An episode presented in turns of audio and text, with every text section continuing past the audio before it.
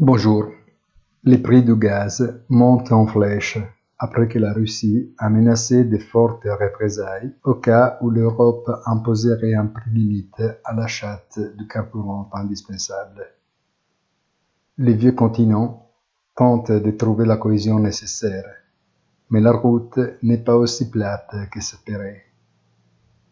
La réduction mécontenue de la production de pétrole par l'OPEP accompagne également la hausse du prix de l'or noir et l'élection de Madame Tuss à Downing Street, des positions intransigeantes vis-à-vis du Kremlin, rendent le contexte dans lequel jeudi la BCE devra prendre des décisions importantes encore plus compliqué.